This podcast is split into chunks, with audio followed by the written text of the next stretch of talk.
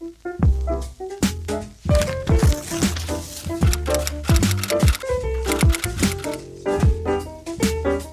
ми зі школи пам'ятаємо, як нам розповідали про Київську Русь. Пам'ятаєте про Рюрика, засновника династії, про Олега та Ігоря, про Аскольда і Діра, про Святослава, про Ольгу.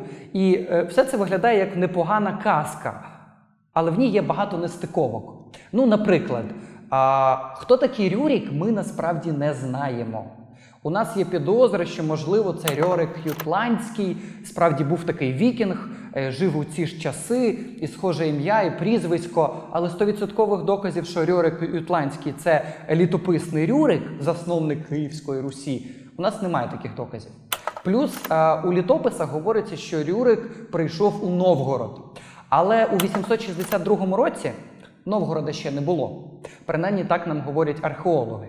А друга нестиковка це, от пам'ятаєте, коли е, Олег, це людина, яка працювала на Рюрика, разом з маленьким Ігорем прийшли до Києва і, е, значить, вбили Аскольда і Діра. А хто такі Аскольд і Дір? Аскольд і Дір це теж найманці Рюрика, які приїхали до е, хотіли приїхати до Константинополя попрацювати на заробітках, але наткнулися на Київ, спитали, хто там править, сказали ніхто. І от Аскольд і Дір вирішили там правити. А потім у 882 році е, Олег з маленьким Ігорем прийшли і завалили Аскольда і Діра, причому дуже підступно.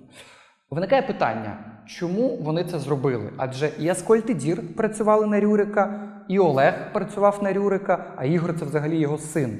Чому люди з однієї банди вікінгів вбивали один одного? Це так званий friendly fire. Це дуже нелогічно. І третя нестиковка, яку я помітив ще зі шкільної парти, і про такі нестиковки ми говоримо в демократичній школі майбутнє, де ми часто ставимо питання чому. І от разом з дітьми ми розбираємо ці кейси і бачимо ще яку нестиковку.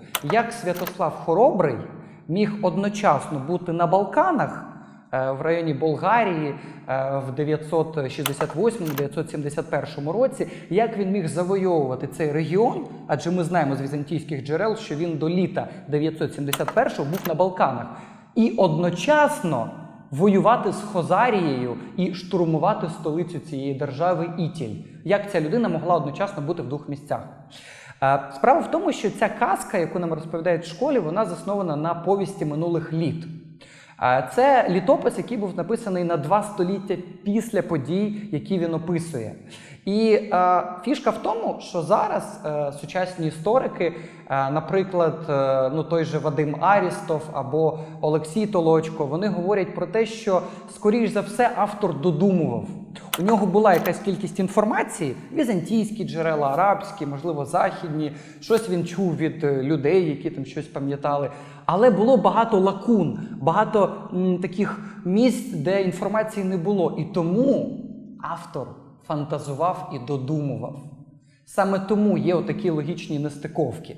І якщо ми візьмемо інші джерела, якщо ми забудемо про повість минулих літ, про цю книжку, на якій базується наша історія, якщо ми подивимось на візантійські джерела, це перш за все е, трактат імператора Візантійської імперії Константина Багрянородного про управління імперією, якщо ми подивимось на договори 911-944 року, договори Візантії з русами, да, з тими, хто був тут. Якщо ми подивимось на інші візантійські джерела, а також на арабські, наприклад, на Ібн Фадлана, і найголовніше на археологію, то в нас складається абсолютно інша картинка. І я пропоную. Е, і ми це робимо в демократичній школі спроб- е, Пропоную вам зробити це зараз. Подивитись на ранню Київську Русь 9-10 століття трошки ширше, в якому контексті існувала ця держава. А що якщо рання Русь була не типовою середньовічною державою, а радше торговельною кампанією? Цю е, теорію е, одним з перших, хто її пропонує, це український історик Олексій Толочко у своїй книзі. Його підтримує Вадим Арістов, низка українських істориків, е, медієвістів та західні історики теж є ті, хто притримуються цієї версії. І от вони кажуть, що рання Київська Русь це радше торговельна кампанія, і вона нагадує. е, Ну, скажімо, кампанії Гудзонової затоки у Канаді там у 18 столітті, або е, Ост-Індські компанії колоніальні, плюс-мінус цього ж часу. І для такого е, формування, для такої системи важливо не території контролювати, а контролювати торговельні шляхи і продавати, тобто товар важливіший.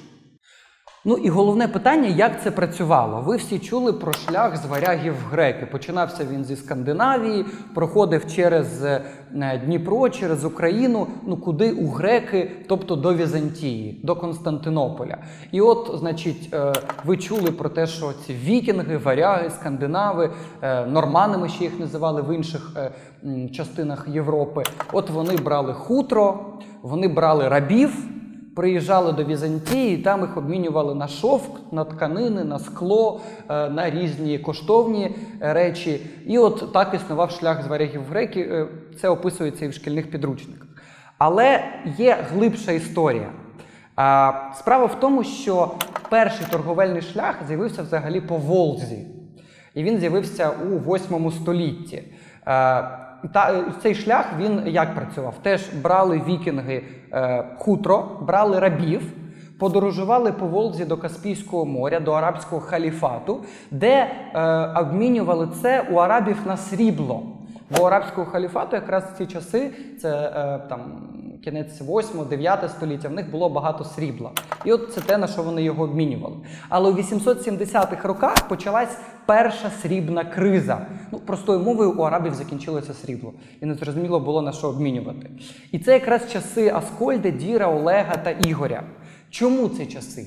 Е, Історики припускають, що вікінги, які Волгою подорожували, вони вирішили диверсифікувати свої ризики. Вони переключились на наш шлях, на шлях по Дніпру. І вони, якщо раніше торгували з арабським халіфатом, тепер вони почали торгувати з Візантією. Якраз в ці часи з'являється шлях з варягів в грек. Отже, у першій половині 10 століття знову є срібло, але це інше срібло, срібло Самарканда, срібло Бухари. Е- і знову є по суті той самий шлях по Волзі. І шлях вже з варягів в греки. Але на цей момент Київська Русь вона не є державою. Це просто вікінги, варяги, шведи здебільшого, які контролюють по Дніпру певні форпости. І Київ, Поділ особливо, один з таких ключових форпостів, де вікінги змінюють типи човнів, е, отримують якісь провіанти, рухаються далі. І в них по Дніпру є ще кілька таких форпостів, поки вони не виходять в Чорне море, а звідти вже до Візантії. Ну і паралельно, звісно, по Волзі до, е, до ем, цих мусульманських держав. Але слідкуйте за руками. Срібло з Самарканду і Бухари воно насправді балансує і підтримує торгівлю з Візантії. Тобто Візантія теж користується е, сріблом з мусульманських країн. І от в 10 столітті починається друга срібна криза. Знову кризові явища, які призводять до того, що знову таки у них закінчилося срібло. А це критично не лише для шляху по Волзі, а й з шляху, а й критично для шляху е, по Дніпру. Тому що Візантії не зрозуміло чим розраховуватися. Немає грошей, а гроші це інструмент обміну, так? І е, через це знову є проблеми. Але що відбувається наприкінці 10 століття в Київській Русі? Навіть за повістю минулих літ править Володимир Великий, який починає робити дуже дивні нетипові речі. Ну, наприклад, карбує власну монету у певних кількостях. Або з'являються печатки, наче державні печатки. А ще у 988, можливо, у 88 році Володимир Великий починає християнізацію. Ну а ще ви, мабуть, чули про оборонні вали і монументальні споруди часів Володимира Великого і Ярослава Мудрого, там церкви, скажімо, які з'являються тут, тут і тут. А, чому вони це роблять? Історики це пояснюють тим, що а, вікінги, які протягом 9-10 століття будували типову торговельну кампанію з форпостами, а вони зрозуміли, що торговельні партнери більше не партнери. У арабів закінчилися гроші, а з Візантією торгувати стало доволі складно через це, так, з одного боку. А у наступні десятиліття або навіть століття ви пам'ятаєте про вторгнення турків на територію східних провінцій Візантії, і це буде продовжуватися ще століттями. Ви пам'ятаєте про хрестові походи, особливо про четвертий хрестовий похід, коли е, нагадаю, він закінчився взяттям Константинополя, його розоренням, і це робили самі хрестоносці. І от виходить, що місцеві вікінги.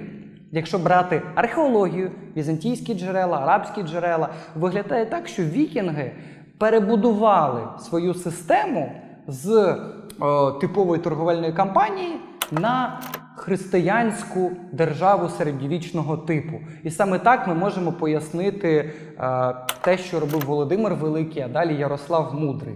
І от е, самі русичі, які поколіннями тут торгували, працювали, так. Вони вже були не зовсім скандинавами, ну в тому сенсі, що в Швеції, в Норвегії, в Данії вони були ну навіть трошки чужими. Е, Вони скоріш за все вже говорили слов'янськими мовами. Зокрема, вони скоріш за все були двомовними. І так е, Київською Руссю вже наприкінці X століття і далі е, починають правити не Рюріки, Хеліги і Інгвари, а все частіше це Ізяслави, Святослави та Всеволоди.